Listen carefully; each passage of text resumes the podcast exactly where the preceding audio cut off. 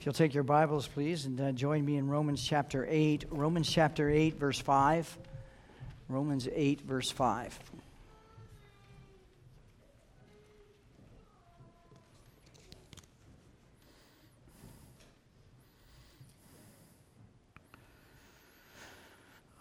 For those who live according to the flesh set their minds on the things of the flesh, but those who live according to the Spirit set their minds on the things of the Spirit.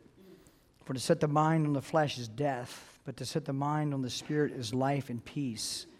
For the mind that is set on the flesh is hostile to God, for it does not submit to God's law. Indeed, it cannot. Those who are in the flesh cannot please God. You, however, not in the flesh, but in the Spirit, if in fact the Spirit of God dwells in you. Anyone who does not have the Spirit of Christ does not belong to him. But if Christ is in you, although the body is dead because of sin, the spirit is life because of righteousness. If the spirit of him who raised Jesus from the dead dwells in you, he who raised Christ Jesus from the dead will also give life to your mortal bodies through his spirit who dwells in you. So then, brothers, we are debtors not to the flesh to live according to the flesh. For if you live according to the flesh, you will die. But if by the Spirit you put to death the deeds of the body, you will live. Father, thank you again for your word, and may you help us understand it, and more importantly, may it uh, be applied to our life. For those who've yet to come to the Lord Jesus, may they see that they are in bondage to the flesh, minding the things of the flesh. And Lord, for the Christian, may they be encouraged to see that they do mind the things of the Spirit, but yet the flesh is very real and continues to fight. And so, Lord, we thank you again. And so, may you help us. We are a needy people, and we are so grateful that your Spirit has been promised to teach us. In Jesus' name, amen. You may be seated. Well, we're back in uh, Romans chapter 8. We've, uh, we've had one stop. We're going to have numerous, Lord willing, there'll be numerous stops in uh, Romans chapter 8. It is indeed the, uh, um, the substance of Romans. Romans chapter 8, you could look at it uh, from the standpoint of his practical theology. It is designed uh, to teach us how to live our justification in Romans 5, as well as our union in Romans 6, with the reality of Romans 7 ever before us on a daily basis. So, Romans chapter 8 then becomes uh, one of the most prized chapters in all of Scripture. And the theme of Romans chapter 8, there's multiple, but the main theme of Romans chapter 8 is assurance. Assurance.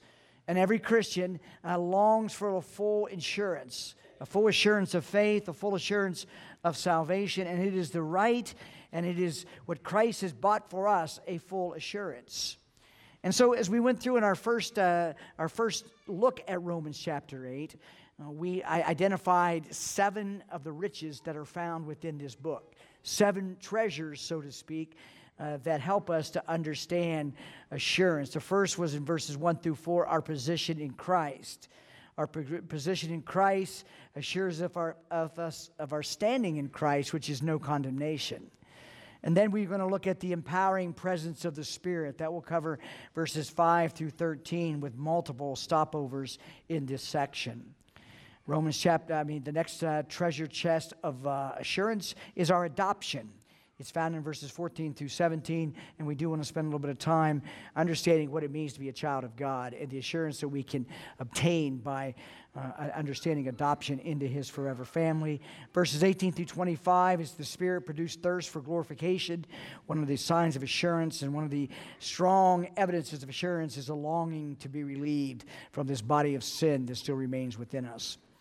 Then we have the Spirit's intercession in verses 26 through 27, the golden chain of redemption in verses 28 through 30, and the sacrificial and keeping love of God, verses 31 through 39. Now, I said that, and I said that quickly, not that you would remember it, but just so that you would know that there is a, there is a, a, a, plethora of things in this chapter that will teach you and help you with your assurance. It is one of the greatest chapters if you want to be assured of your salvation and of, your pre- and of His presence in your life. Um, if you're not a Christian, it will also be one of those chapters that will show you that you're not. And thus, that by the time that we work our way through this, even maybe today, that you would be a Christian, that you would embrace the Lord Jesus. Now, we're finding ourselves in, in verses, uh, I read 5 through 13. That is the second section of the treasure chest of God's uh, gifts to us of assurance, the empowering presence of the Spirit. The empowering presence of the Spirit. This is the substance of chapter 8. This is the one, as I told you, chapter 8 in its whole is a practical application of the theology in, verse, in chapters 5, 6, and 7. What you have in the middle of chapter 8, verses 5 through 13, you have the Spirit's presence and the Spirit's power enabling you to live the justified life. It is the very application of those doctrines. But what also is very clear in this section, verses 5 through 13, is the contrast. There is a contrast between the unbeliever and the believer. There is the unbeliever who is enslaved and lives according to the flesh, and there is the believer who lives according to the Spirit, howbeit not without the struggles of Romans 7. And so then we'll see that there are, there are, clear, there are clear distinctions in this, in this, um, uh, this chapter in regards, in this section, verses 5 through 13, in living out the Christian life. Now, as I told you before, and it's important to remember this, is that Romans, Romans uh, is Paul's most logical of all of his letters. It was the, it is the, uh, the one that has very sound reasoning, as he would reason all in the first uh, four or five chapters. He would reason with the Jew and Gentile alike concerning sin, concerning uh, total depravity. And so when you come to chapter 8, he does the same thing. It's very logical. And when I say logical, is that he places a strong emphasis on the mind, on the mind. And I'm, i wonder if we really understand, and the, the, temptation as you go through this, you see how many times Paul would refer to the mind or our thinking pattern. The, temp, the temptation is to go off and just do a series on the importance of the mind in the Christian life. Because I'm not sure that we understand to the extent, and I say that from my perspective, is how much our thinking determines the quality of our Christian life. As you think, so you live. Solomon would tell us that in, in uh, Proverbs 23 7. For as he thinks within himself, so he is. The mind will appear in this section five times in ESV. It will appear four times and once implied in the NAS. It will also appear four times and one time implied in the King James. So the mind dominates through this section. And if we don't understand the place of thinking and the place of the mind in the Christian life, we're not going to understand what he's saying. And so I just want us to, to establish that. I'm not going to go off on a series. We're not going to, to do that. We've been known to do that stuff and never come back to where we, we were. So, uh, what we're going to do is I want to give you four reasons why the mind is critical to the Christian life. And it also, um, I'll add a fifth one in in the front now, is this. We live in such a mindless culture. We live in a culture that does not promote deep thinking. It does not. I mean, just look at the look at the political arena. Not for very long, please. it is absolute mindless. It is emotional. It is, there's no reasoning. There is no civility in the conversation. It is mindless. And we live and we look around at the debauchery that is that has gripped the nation in the last 50 years, the immorality, it is mindless obedience to the flesh. There is absolutely no hard thinking being done, and the Christian has not been immune to that. If I was to stand at the end of the door and as you all walk out and no one is allowed to avoid me, I would ask you, tell me the last Christian book you read that wasn't about a how to. When is the last book you read on the person of Jesus Christ? When's the last book you read on uh, applying justification? When is the last Christian book that you read that challenged your thinking? How many of you would look for the exit the other way? And I don't say that to indict you. And, and, and I've had Christians tell me that, uh, well, I'm, I'm just not much of a reader. And I just kind of sit back and I, I say, God gave us a book. Reading is a big deal to God, a very big deal. And so re- the reading Christian will be the knowing Christian. And the knowing Christian should lead to the doing Christian. And the doing Christian will be the one that leaves a mark in culture. And so when you come to the mindlessness of, the, of Christianity, Paul would, would, would really, like a cold washcloth to the face in chapter 8, 5 through 13, is that the mind plays a, a vital part. And here's, here's four reasons why we must understand the mind in the Christian experience. Number one, the mind is included in the great commandment. The mind is included in the great commandment. Think about that. Is that if I was if I was to I look at Joy, you know, today is our 40th anniversary. Yeah, and she got the Perseverance Award today. And so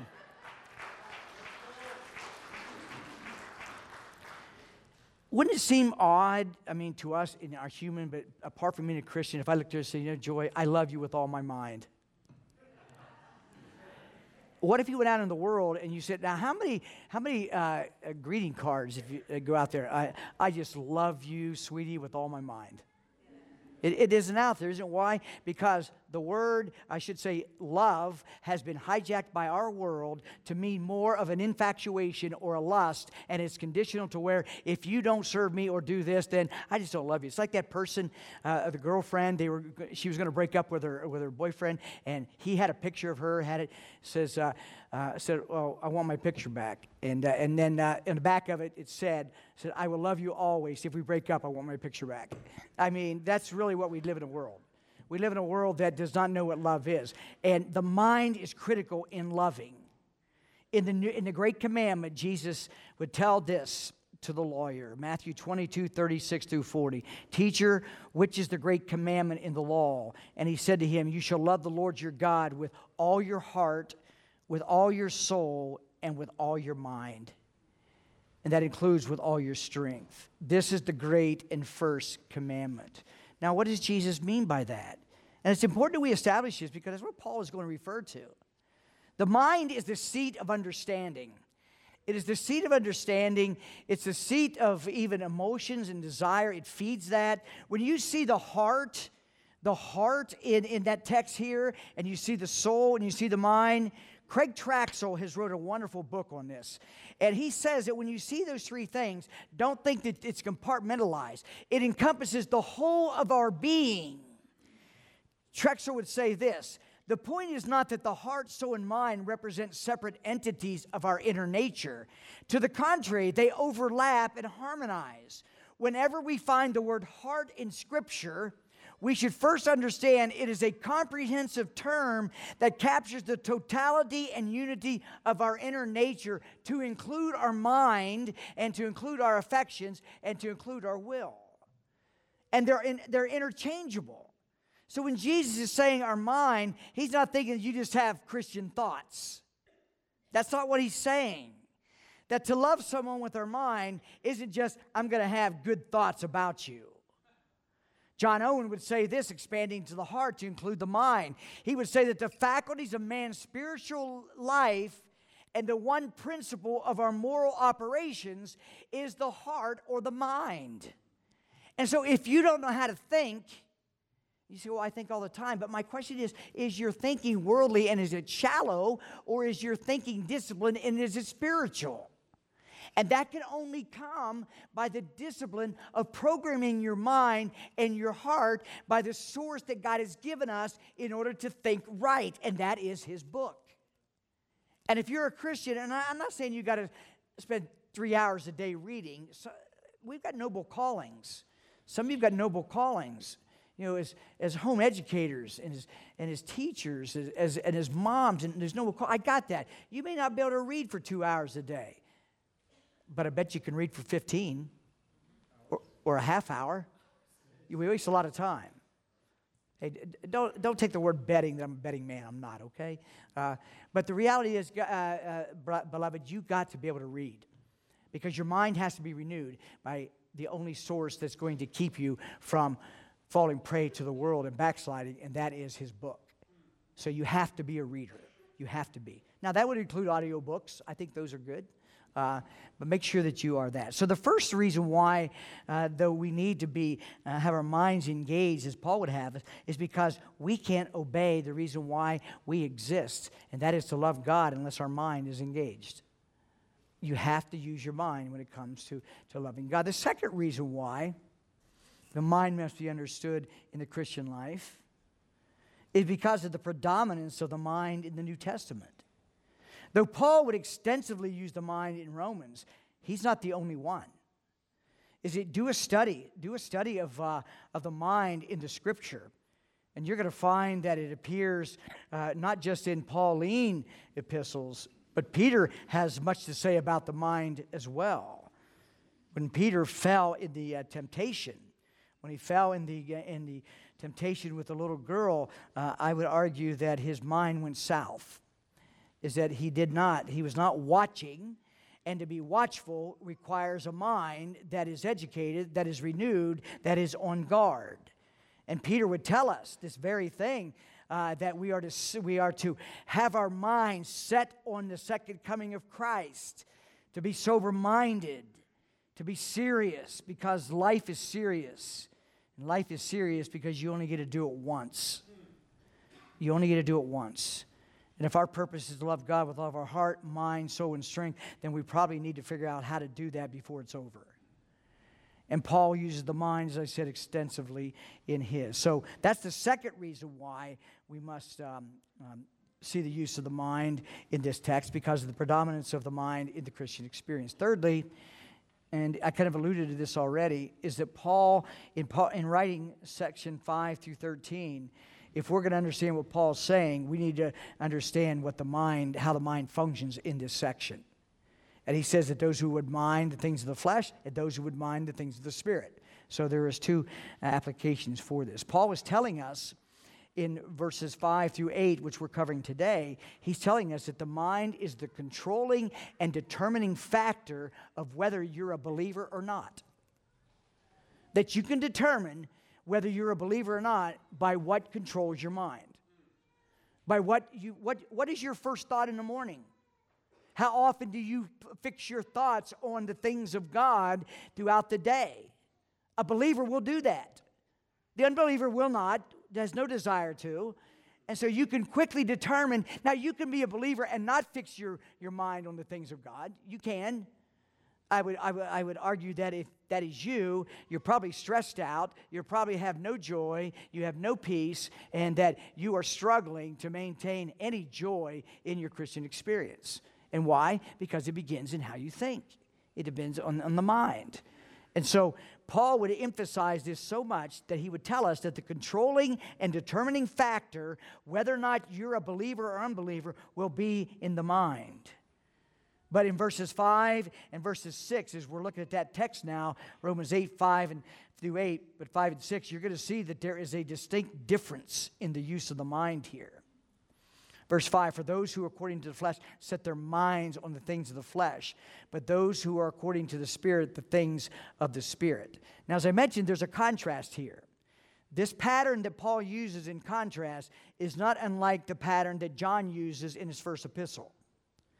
The first epistle, he would use a lot of if then.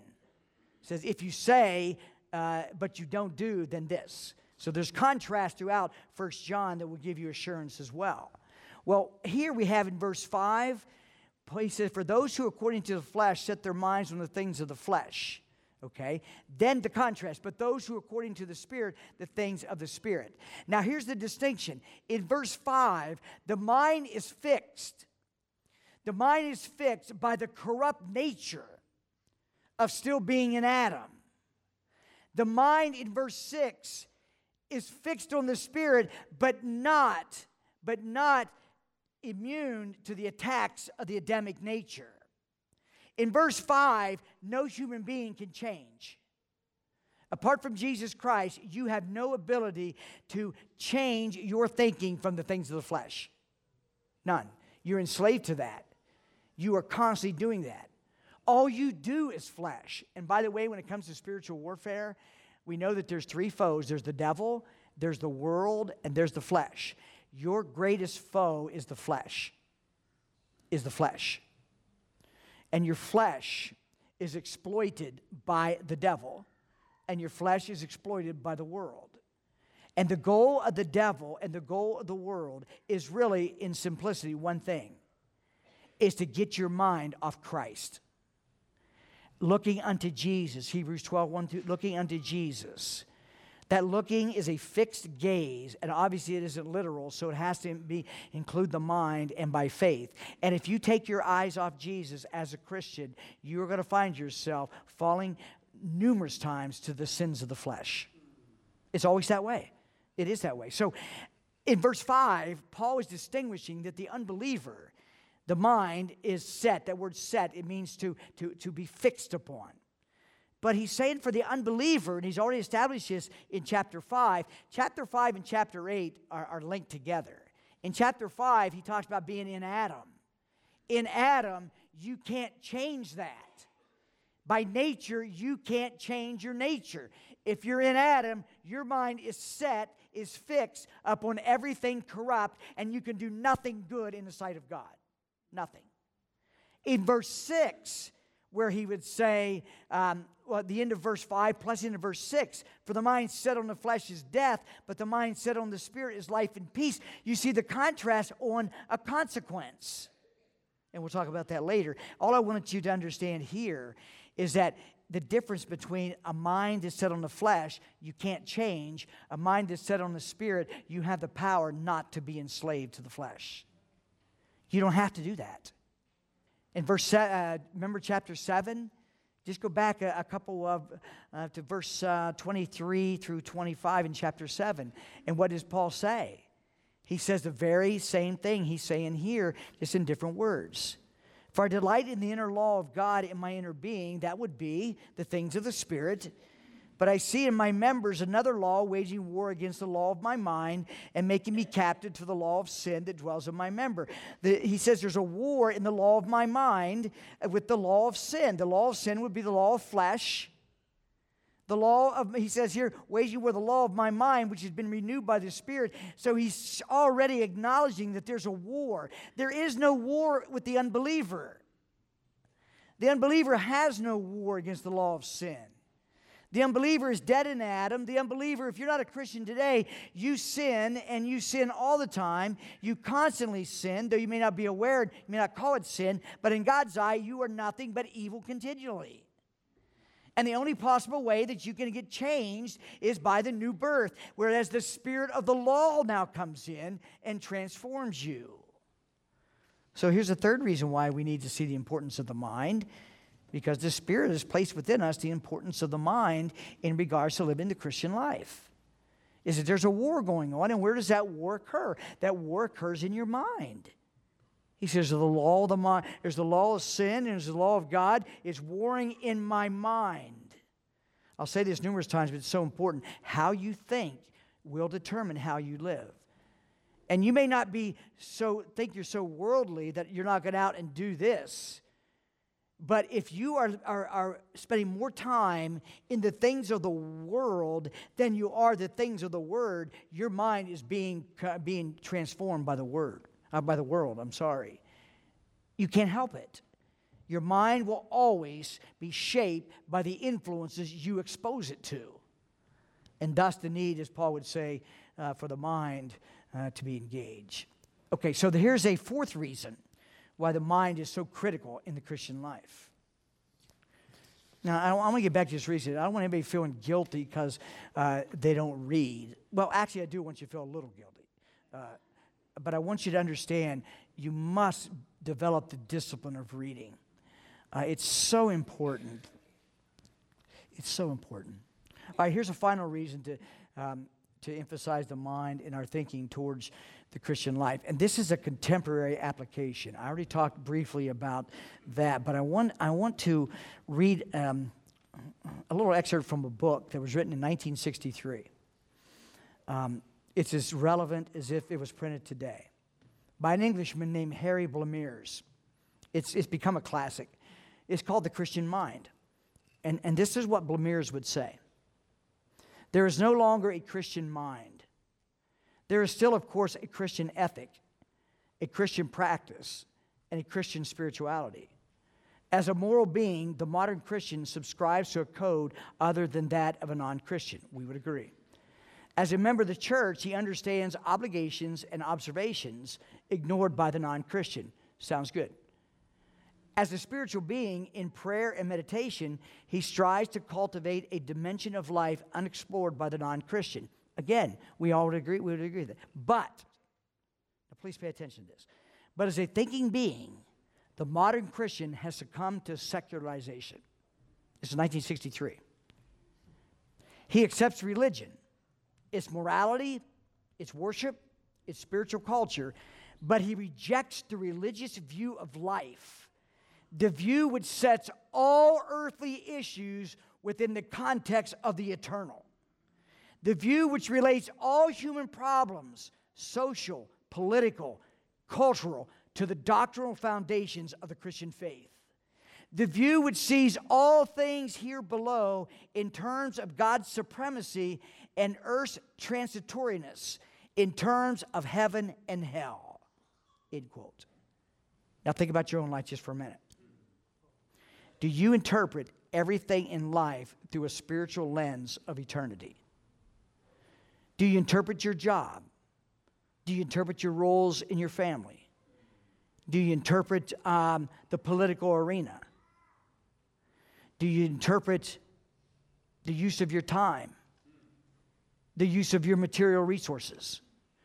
Blamires would argue, and I believe he's right because I've seen it in my own life, is there's a tendency to compartmentalize Christianity to where it fits into this and it fits into this, but then I've got this other part of my life. There is no duality in this. And the only way to have that is a renewed mind that shows us that this life here is really for one purpose and one purpose only it is to prepare for the next life.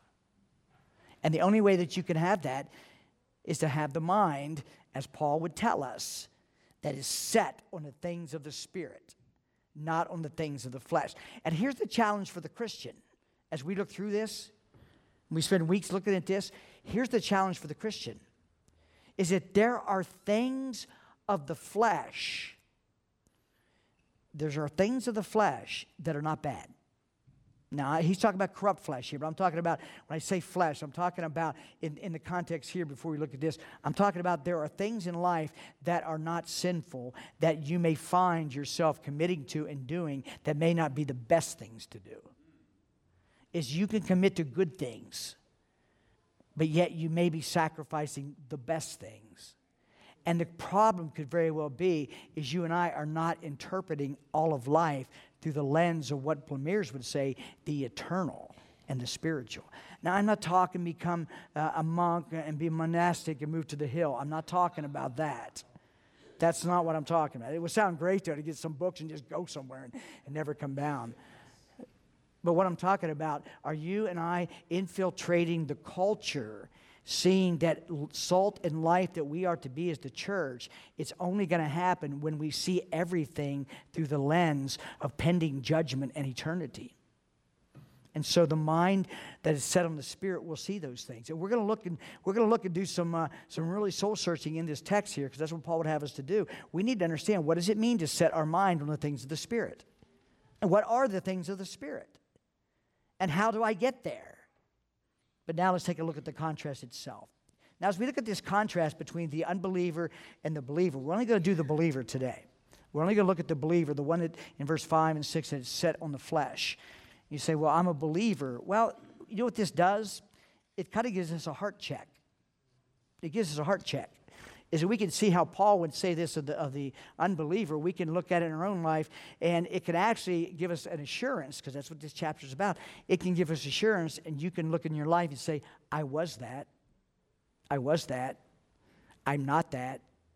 I may not be fully uh, understanding this, have my mind set on things of the Spirit, but I know I want to and I know I'm going to strive to. So this can be a source of assurance for you as we work our way through this, uh, uh, this, this attitude or this uh, condition of the unbeliever in the flesh.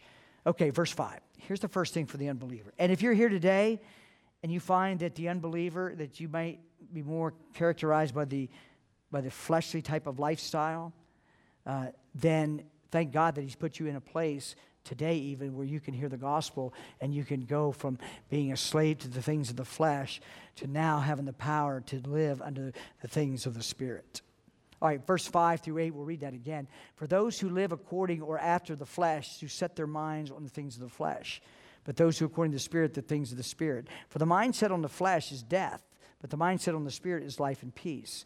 Because the mindset on the flesh is hostile towards God, for it does not subject itself to the law of God, for it is not even able to do so. And those who are in the flesh cannot please God. Now, in those verses there, do you see that the primary emphasis that he's making is on the life in the flesh? He only mentions the spirit a couple times, and he doesn't even define it. All he says is that those who according to the Spirit, the things of the Spirit. He doesn't tell us what those are. And then he would say the mindset on the Spirit is life and peace. So he would show, show the contrast between the, the Spirit life is one that is vital, or I would even say abundant life, life and peace, whereas the flesh is death. So he would have us to understand what these people, these Romans, were they were in the, in the flesh, and there's probably still some there. And so he's preaching not only to the church, but he's teaching, uh, preaching evangelistically as he would have wrote this letter and, and give this message. Now, the first thing we need to define is what is the flesh? What is the flesh? What is he, what is he, uh, uh, what is he referring to? Well, it's not that muscles. It's not the sinew. It's not the body. It's not, it's not that. He's used that before, and the Bible will use that, but it's not that. He's referring to the fallen nature. He's referring to the fallen nature that is corrupted, that is directed, and get this, that is controlled by sin. Controlled by sin by nature.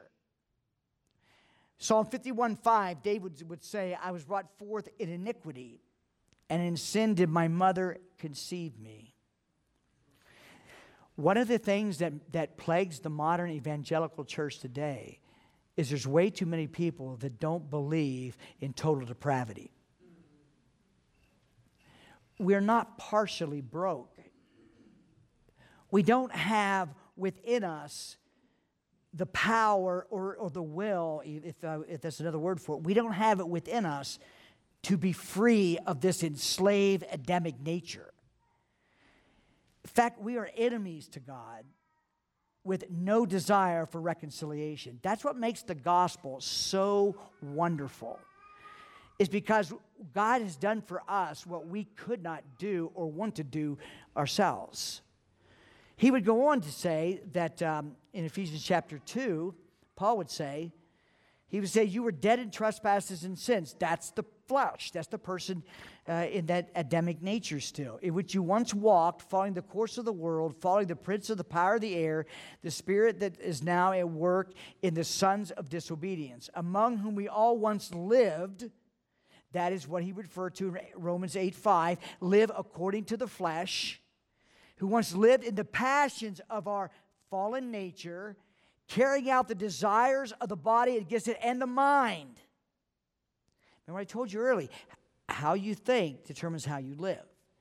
And if you are in Adam, if you've not been released from that and given the new nature by new birth, if you're not, then your mind is always going to direct you to do things that are anti God, that are completely sinful, and you'll never do anything but. Now, you may say, Well, I do good things. Yes, you do do good things. And there are a lot of good human beings. But the problem is, is the dictionary is good, is horizontal. It's not vertical. And God's definition of good is absolute, perfect um, obedience inside and out to my moral law without failure. That's what good is. And no one can do that. And so Paul would say that if you're an unbeliever, no matter what you may think of yourself, that you're somewhat good and that I haven't committed immorality and I haven't done this. No, you are totally depraved. You have no ability to free yourself. You're under the condemnation of God. There is no hope for you outside of you embracing Jesus Christ. And by the way, you can't embrace him by yourself. And that humbles the sinner which is the whole essence of the gospel, is to humble the sinner to where he, he or she looks up to God and says, Be merciful to me, a sinner. I am a dog, but I'll eat the crumbs off of the table. He says, You were by nature children of wrath. So we go back to Romans chapter 8 and we see in verse 5, we see that Paul says, It's you who are dead in Adam. It's you who have no ability whatsoever why you do what you do is because you think this way. You live according to the flesh because your mind is set on the things of the flesh, and it always defaults to that. You can never change the compass, it's always defaulting to that. Well, and that, that brings us into the second point, verse 5. He makes a distinction here between conduct and thinking. For those who live, that's conduct or walk, according to the flesh, set their minds on the things of the flesh. Now, the word "set" in some uh, in the in original in the original it's not there. It, it means to have a a um, a bent towards or an orientation towards. It's thought patterns that lead to actions, and they're all consuming. When um, in the Navy, whenever we have special details or something, we actually use the word set. For instance, uh, we'll get ready to go underway. We're leaving the pier, and uh, they'll pass over the ship's general uh, loud, uh, loudspeaker. Now set the special sea and anchor detail. That goes throughout the ship. So, what does that mean? It means everybody's orientation, everybody's bent is towards getting the ship off of the pier. And there's not a department on the ship that is not involved in that. Everybody is committed to that. So when Paul says set the, uh, they set their flesh, their whole being, every bit of them, their mind is functioning towards that, and their mind will determine what they do. And all they do is the corrupt things that's anti God. When we're at sea and we're steaming along, and every three days you, you have to get gas, you got to pull alongside the oiler to get gas. And so we'll get ready for that, and we're out there doing our mission. And then we know that, uh, say, at noon, we're going to refuel. So maybe 10, 11 o'clock, we'll start heading towards the oiler, and we get close, and they'll pass the word over the, loud, the ship's loudspeaker. Now set the at sea refueling detail. That's what our mission is right now. I was on anti-air warfare ships. I was on anti-submarine warfare ships. Uh, you know, those, mission, those missions become secondary because we have one thing we got to get gas. And so we set the refueling detail, and everybody, every department is fixed on that. And we come alongside and we throw the fuel lines over. Next thing you know, we can't do anything. We can't move. We're, we're just trugging along getting gas.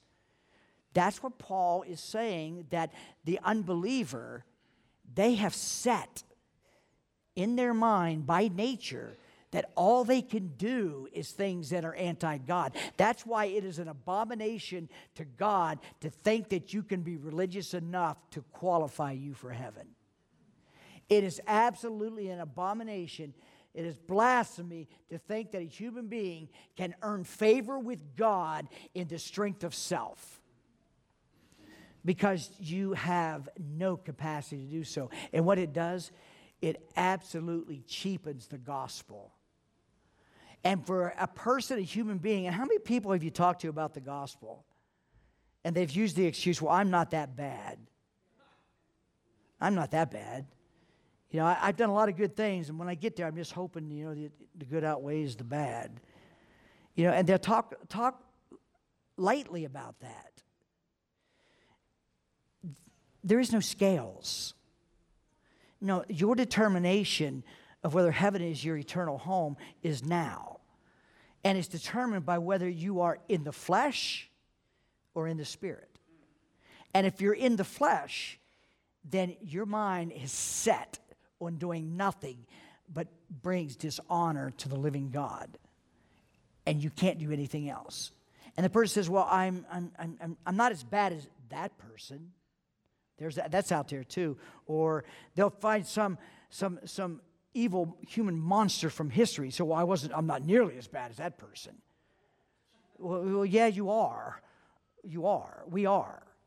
And so it becomes a very, a, a very challenging thing with us in, in, in modern evangelicalism is we can't get to the glories of the gospel till we get to the ugliness of depravity.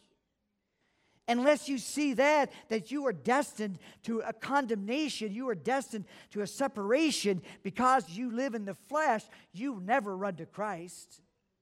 And you'll think God will grade you on a curve, that He'll let you in because He's a God of love. Oh, he will let you in because he's a God of love. But don't forget the first little word before love. He is a God of holy love. And holiness demands that the breach is fixed. So that is the flesh. Now, the second part there, as I mentioned, we, we referred to it live according to the flesh. That is the conduct, set their mind. That is the internal. In Galatians chapter 5, 19 through 21, we read, Now the works of the flesh are evident, works are seen. Sexual immorality, impurity. Now th- think about 21st century America as I read this sexual immorality, impurity, sensuality, idolatry. Now, idolatry, don't, excuse me, don't think idolatry is you got these, these, these images on your fireplace or something. It's not the little plastic thing on your, on your dash. This idolatry is anything that you value and put ahead of God. That's idolatry. It could be your family. Your family could be an idol. Um, it could be materialism, whatever. The list is long. Is it? um, we are all at one time idolaters. And even as Christians, we got to be careful that we don't become idolaters again. But he goes on, he says, idolatry, sorcery, enmity, strife, jealousy, fits of anger, rivalries, dissension, divisions, envy, drunkenness, orgies, and things like these. He says, These are the works. I warn you, as I warned you before, that those who do or live according to the flesh. And living according to the flesh, where did it originate? In the mind. In the mind. When I read this about strife, fits of anger, rivalries, dissensions, divisions. Sadly, I thought of Congress. I thought of our political arena. And it's so true. It used to be that opponents could have a civil conversation. It used to be, I did a wedding, um, um, it was uh, up in the northern part of the state to one of our, one of our uh, individuals that played church ball. And uh, he professed to be a Christian, and uh, you know, and uh, we uh, they wanted me to officiate because of the relationship, and our our our criteria is that if you want that to happen, one, you got to go through eight nine weeks of premarital counseling, and if you're not uh, in a church, you're not in a church, or you're not. Uh, um, um, you're not uh, of that religion, then you got to come here for the whole time during the counseling. That was pretty. That's pretty tall order, and uh, and to my surprise, they agreed. And so they came and they were here and we developed that. And, you know, and so we did the wedding and um, we were at the reception. And Joy and I were uh, seated at the reception. We didn't know anybody, didn't know anybody. And there was this older gentleman. He had, um, he had lived in Greece and he had endured persecution uh, as, as a Christian. And he'd come to the United States. And he walked over there. Joy and I had our own table you know, and I thought it was because we were special. It was right beside the kitchen.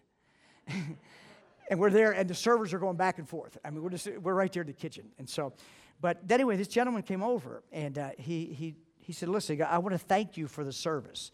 He says uh, there was a lot of a lot of unbelievers here. And I'm thinking, wow, this is refreshing. And, uh, and he says, I just want to thank you that it was a Christ centered ceremony. He goes, I so appreciate that. And uh, he says, Our world needs to hear more of that. And I said, I said Yes, sir.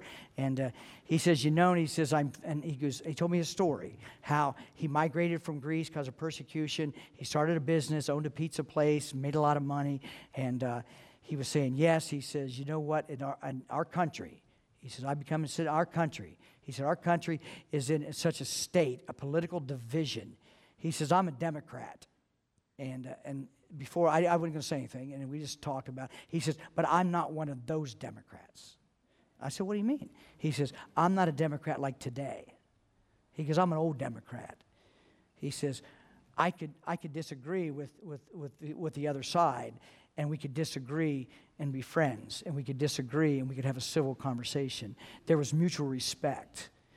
And I thought about that. I thought, you know, the works of the flesh whether it be in, in, in political arena, whether it be in a church, whether it be in your family. The work of the flesh is this division, envy, anger, jealousy, strife.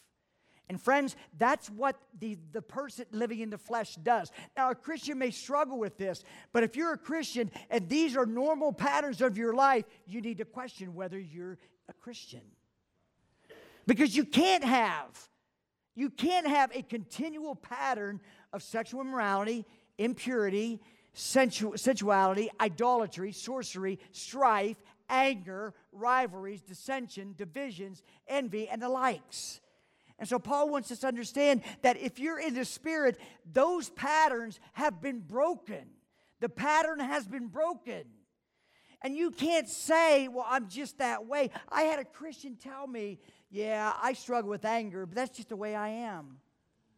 I said, no, it's not. I said, the, the gospel breaks those. And if you give yourself a pass, then you need to ask the question Am I still in the flesh? And if you're still in the flesh, that means you're not in the spirit. And this is how God has made it so simple for us. You're either in Adam or you're in Christ. You're either in the flesh or you're in the spirit. There is no, no neutrality on this. And so, what, what we're seeing here is that Paul would tell us that this working of the flesh, it has an outward manifestation, but it comes internally from the mind that is fixed or oriented on the things of the flesh. And as the mind ponders those over, they become enslavements to life. Where do you think, uh, where do you think pornography gets its hold? And pornography is a, one of the greatest evils in our culture. Where, do, where does it start?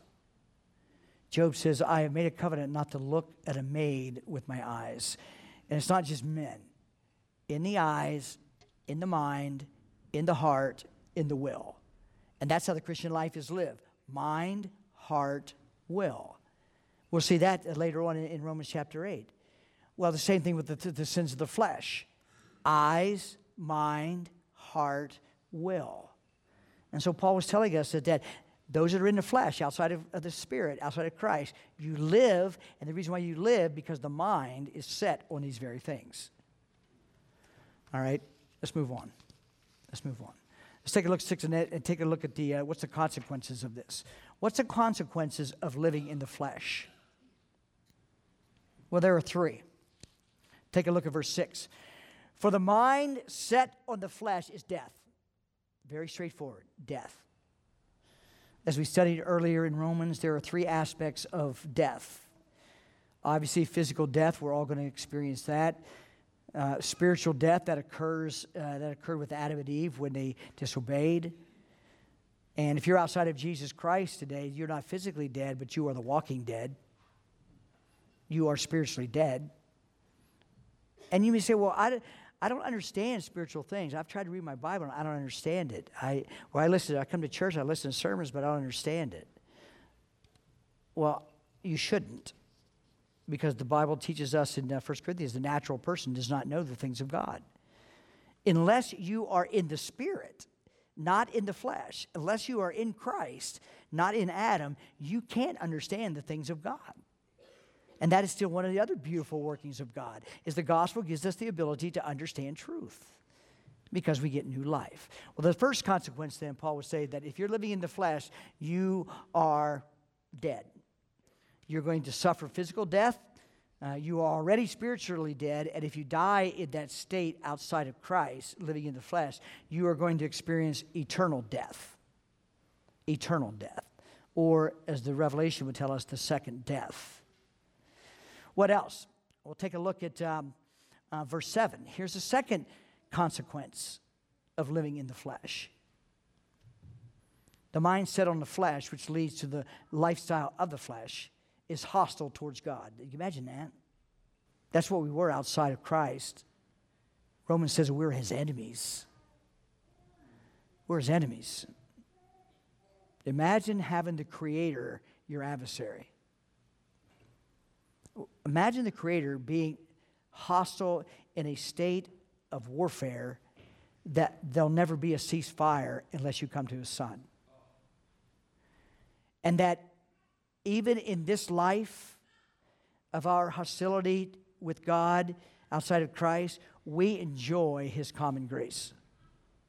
If you're an unbeliever today, you're here and you have health and you are uh, and you have the blessings of life from a creator who is your enemy. That is the benevolence of God. That is the amazing grace of God that pours the rain on the just and the unjust. But there will be a time if you die in the flesh, if you die in the flesh, he will pour out upon you for all eternity his unbridled wrath. There'll be no common grace after death. You will, you will feel the, the, the full fury of his wrath upon you without any hope of an ending. That's what the person in the flesh will endure. But God, praise his name, he says in Ephesians chapter 2 that Christ himself is our peace. He has broken down the wall of hostility. Notice this you didn't break down the, the wall of hostility, that wall's too high for you to climb. I can't do it. It says Christ came. And when he cries, Eli, Eli, la sabachthani, and why have you forsaken me? You know what's happening? The walls are coming down.